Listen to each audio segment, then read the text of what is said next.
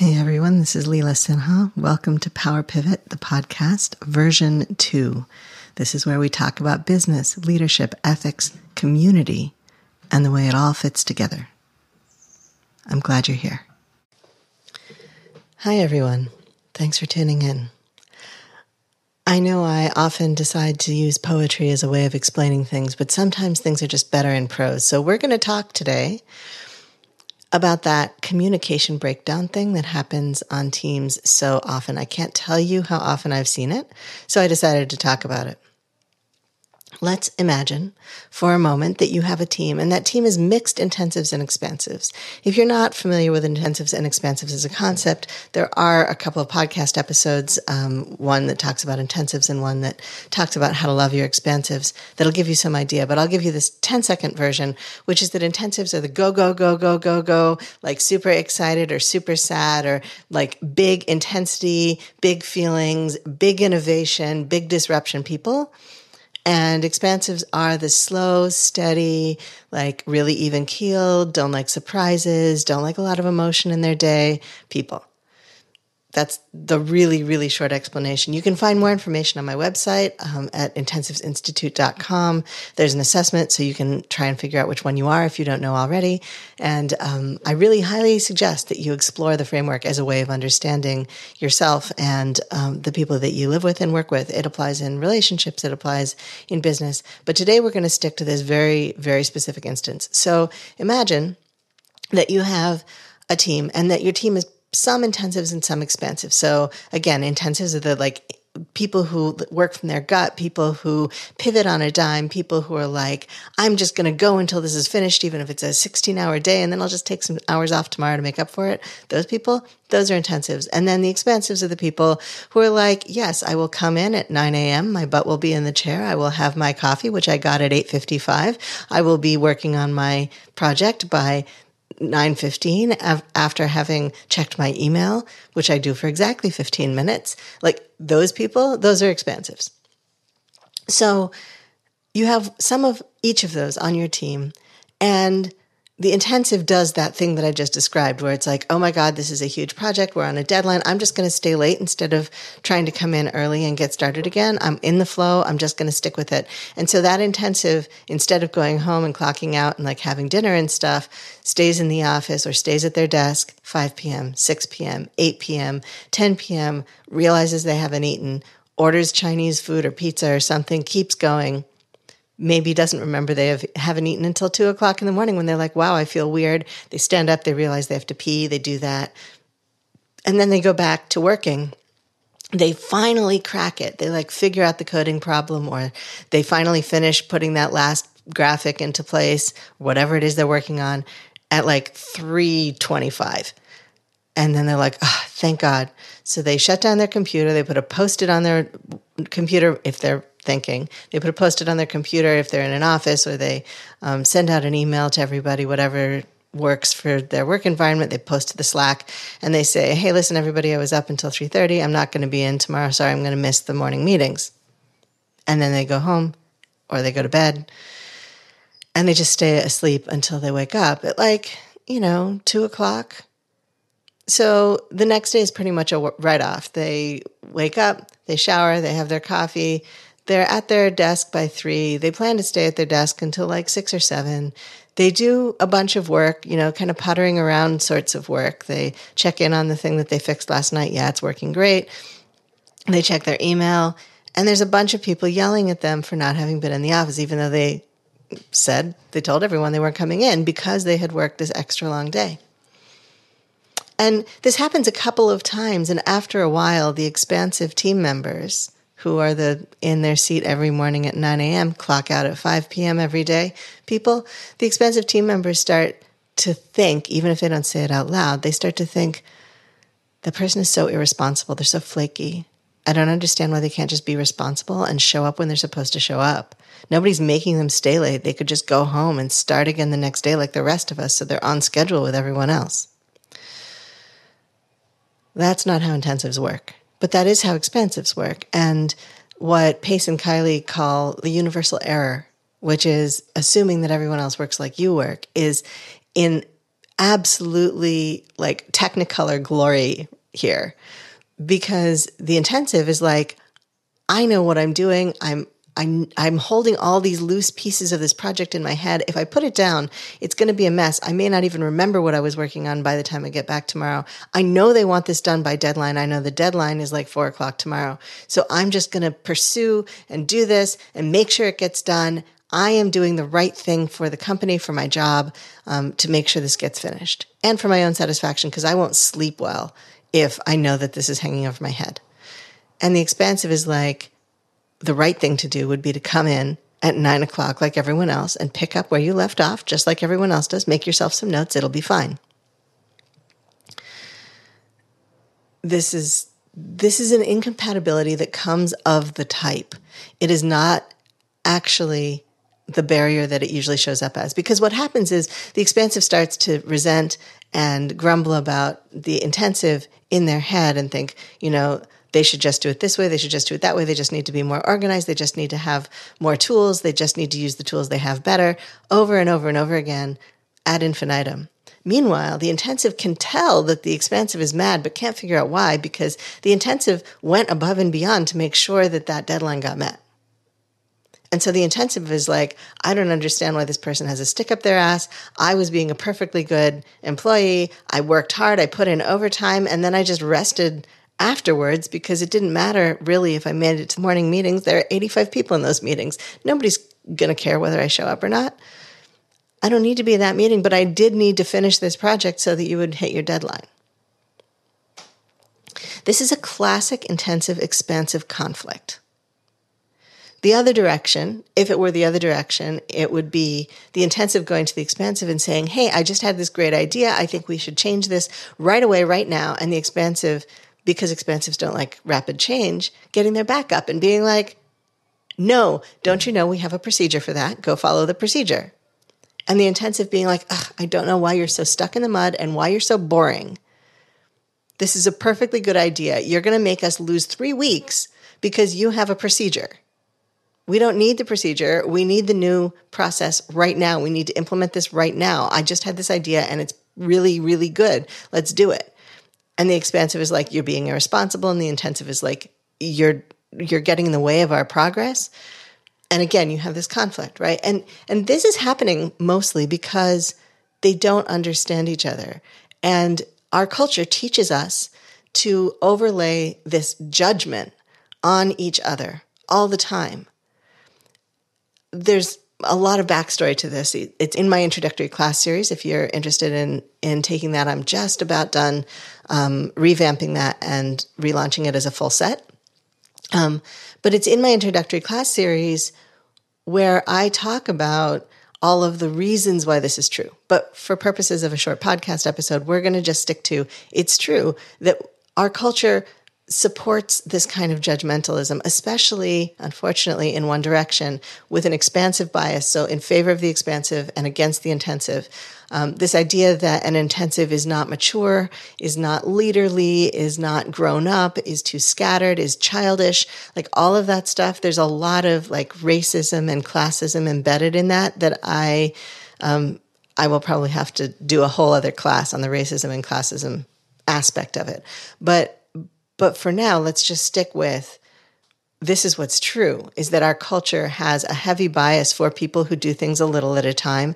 Our culture has a heavy bias for people who um, who count their productivity by hours rather than counting their productivity by accomplishments.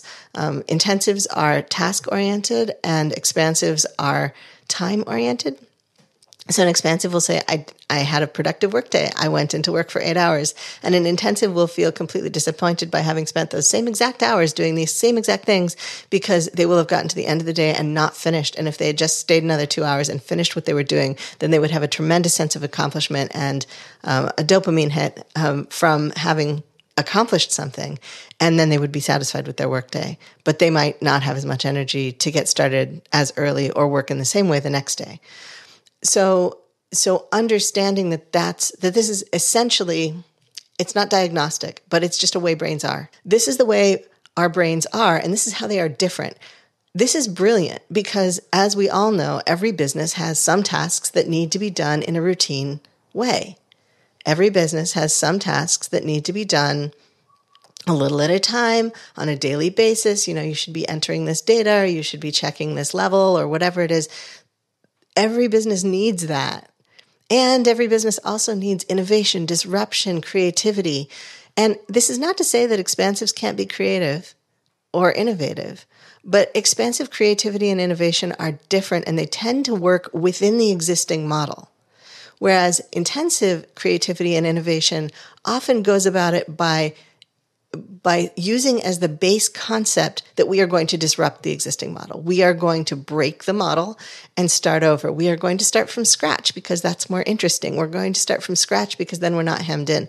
In fact, when I write sermons, I write several days and I write one section. And then instead of continuing from where I left off, I actually start from a blank page the next time I sit down.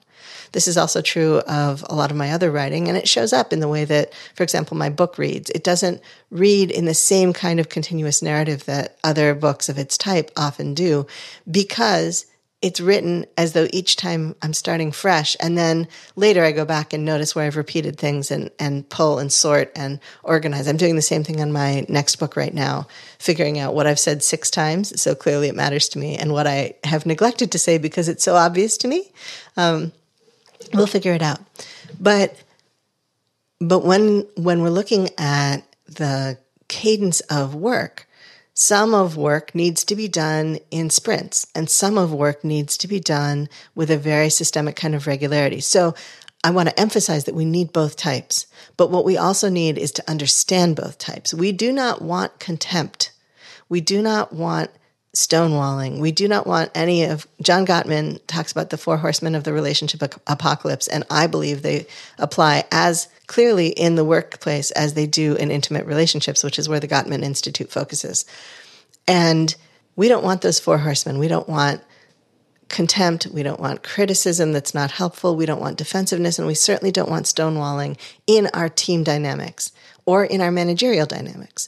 So in order to avoid those, what we have to do is stop assigning moral value to one or the other ways of being, which means we just need to understand that they're inherent. It's like whether someone has brown eyes or blue eyes, you wouldn't get mad at them for having brown eyes or mad at them for having blue eyes. You would just recognize that some people have one and some people have the other. And if that affected something particular, you would just work with it. If you were a costume designer, you'd just work with it. If you were a, a stylist, you just work with it. You wouldn't be like, oh, well, I, I don't like working with brown-eyed people. Um, and and this is similar. So so when your team understands all of the intricacies of what it means to be an expansive and what it means to be an intensive, then instead of the expansive looking at the intensive and going, why can't you just be responsible? The expansive looks at the intensive and says, oh, I get it. You're an intensive, so you addressed this crisis level deadline in an intensive way. You just stayed in your chair and ate pizza and didn't sleep until it was solved.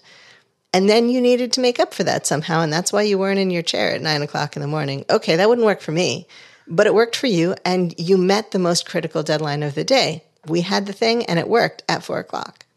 And you were even in the office before four o'clock in case we were having a problem, but we weren't. Because you did it right, because you did it the way that works for you.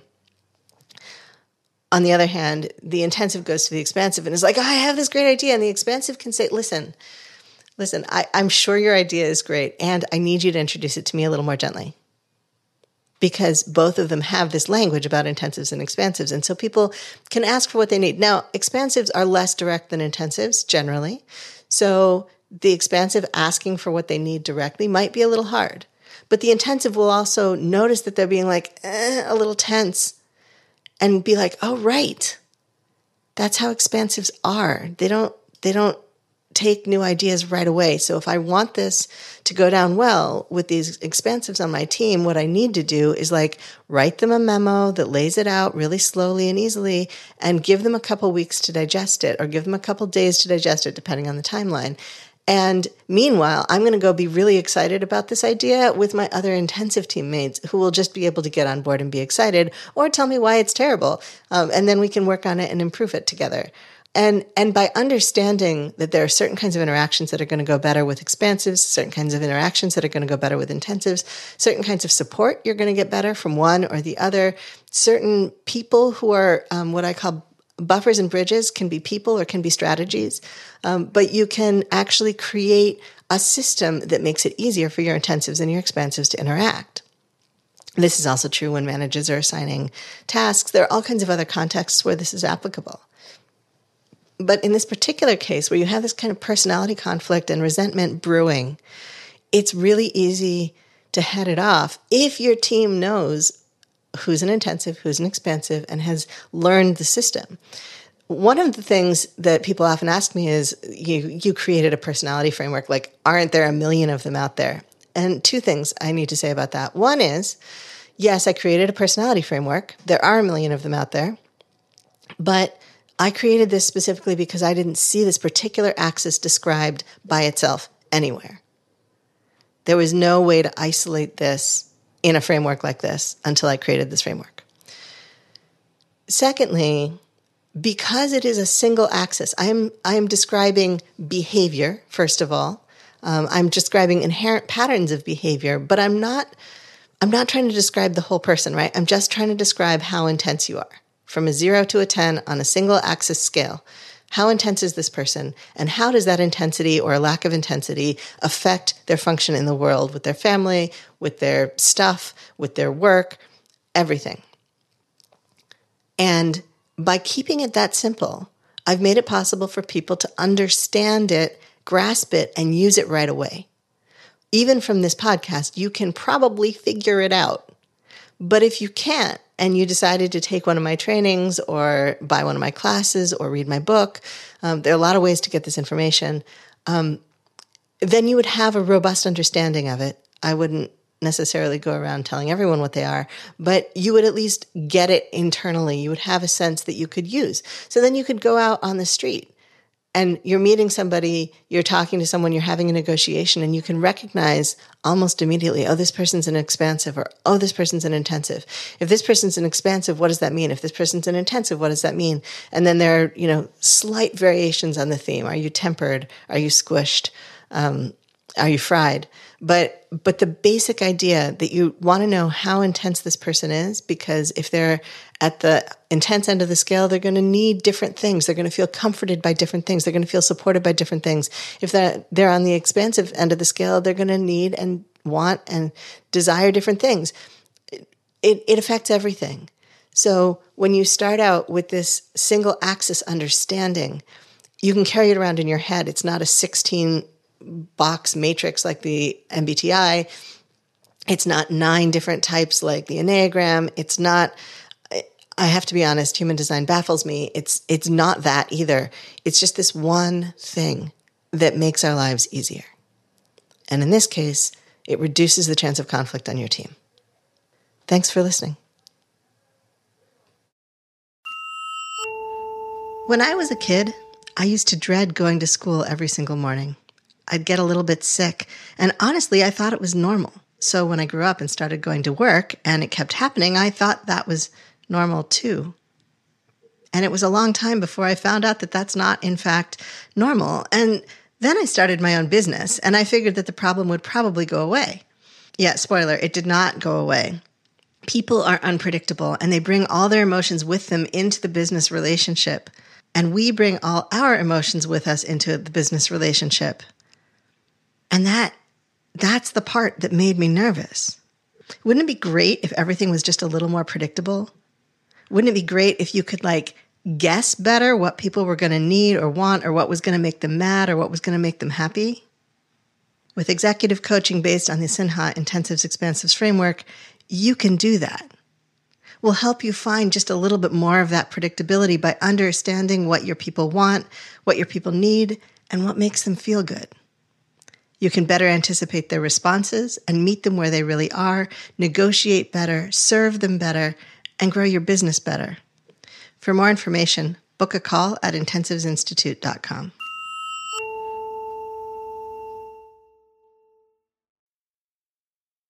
This has been Power Pivot, the podcast. I'm your host, Leela Sinha. Thank you for listening. I offer gratitude for the earth and sky and the support and care of many who cross my path. Our post-production assistance is provided by William Jameson, and you can find him at jameson A V dot net. You can find more of me and my work, including leadership consulting and keynotes, at intensives institute dot com.